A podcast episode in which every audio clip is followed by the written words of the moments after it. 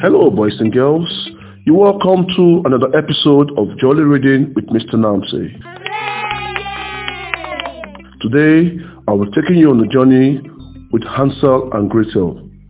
Now, Hansel and Gretel is a popular folk tale uh, that has been written in different forms and rewritten over the years.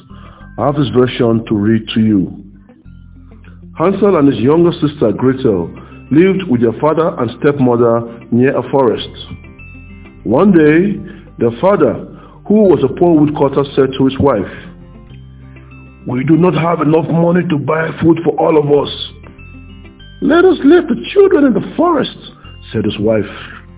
The shocked woodcutter cried, I can do no such thing. Then all of us would die of hunger, said his wife. The woodcutter still did not agree. I will take them to the forest myself, said his wife. What sort of mother would take her children to the forest because she can't feed them? Terrible, right? Let's find out what happens next.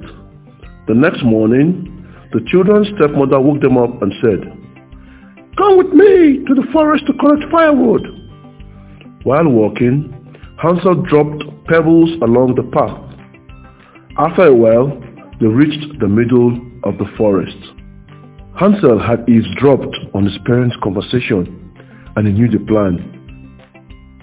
Wait here while I collect the firewood, their stepmother told them. But she never returned. Soon, Hansel and Gretel fell asleep and woke up when it was dark, still in the middle of the forest. Let's find out what happens. Gretel was scared. Ah, How will we return home? she cried.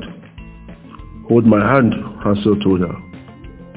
Hansel and Gretel followed the white pebbles that shone in the moonlight and found their way home. Their stepmother was shocked to see them, but their father was delighted. So for the next few days, Hansel and Gretel's stepmother tried to dump them in the forest and escape, but Hansel always had a plan. Until one day, this happened. Hansel had put breadcrumbs on the path to take them home. But when their stepmother had gone, Hansel tried to find the breadcrumbs that he had dropped earlier, but he could not find any of them because the birds had eaten them. The children tried to find their way home, but they were lost. Then they saw a little cottage. It was made of chocolates and cakes. The hungry children broke some chocolates and started eating it. Suddenly, the door of the cottage opened. An ugly old woman came out and cried, who is nibbling at my house? When the woman saw Hansel and Gretel, she cried, Oh, it's you, dear children, come in. The poor children did not know the old woman was actually a witch who ate children. They went inside the chocolate cottage. Immediately, the witch locked Hansel in a cage. Roast some chicken for Hansel.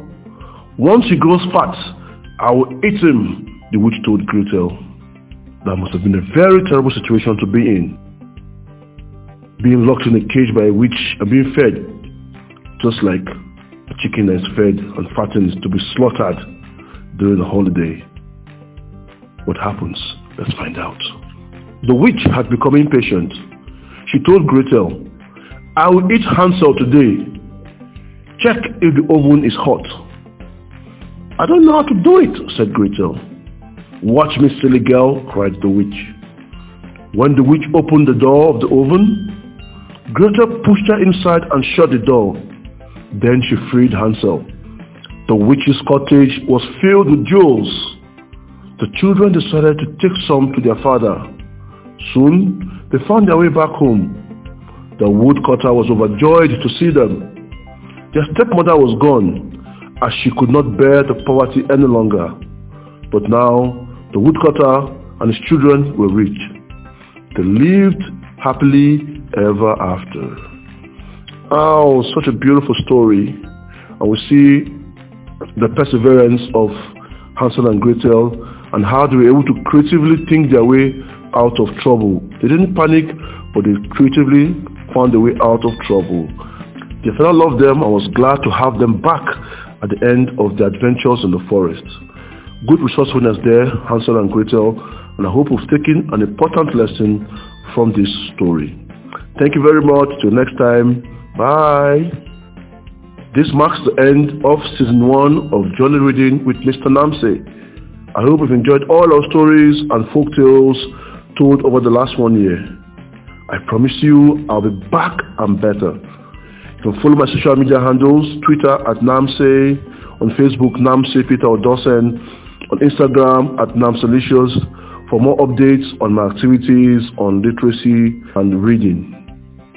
I promise you I'll be back stronger and better in the season 2 with more beautiful stories and lessons to be learned with Jolly Reading with Mr. Namse. Bye.